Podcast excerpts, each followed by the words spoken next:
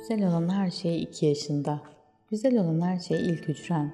Biricik bedenin oluşmaya başlamadan anne karnında o korunaklı, sıcak yuvanda başlar. Doğum başladığında kapuğundan ayrılırken her şeyin güzel olmadığını, dünya seni karşılarken anlarsın ve ağlamaya başlamak ilk isyandır. Sıcak bir ekibin ihtimamlı karşılayışı güzel inancını geri getirir. Boz bulanık kaderini kabullenirsin, henüz onu sorgulama safhasına girmemişsindir. İlk hücren hala seninledir. Bölünüp değişen dönüşen hücreler hep ilkinden gelir. İlk hücren tüm hayatına yol gösterici niteliktedir. Ayak yapın gelişip yürümede bağımsızlaştığında kendi yolunu kendin keşfedersin. Tüm hayatın öğretisini aslında iki yaşında biliyorsundur. Yaş alıp ilerlemeyi merak eden o iki yaş inatla devam etmek isteyebilir.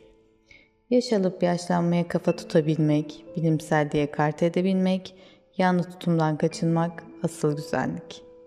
Yine de bilimsel yanından bakmaya çalışırsan, yaş aldıkça bedenin esnekliği gibi zihinsel esneklik de kaybolunca tahammül seviyen azalır.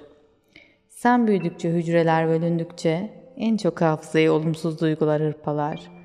Hücre hafızası muntazam olsa da yıpratıcı. Rutinlere bağlı yaşadıkça kronikleşir her şey.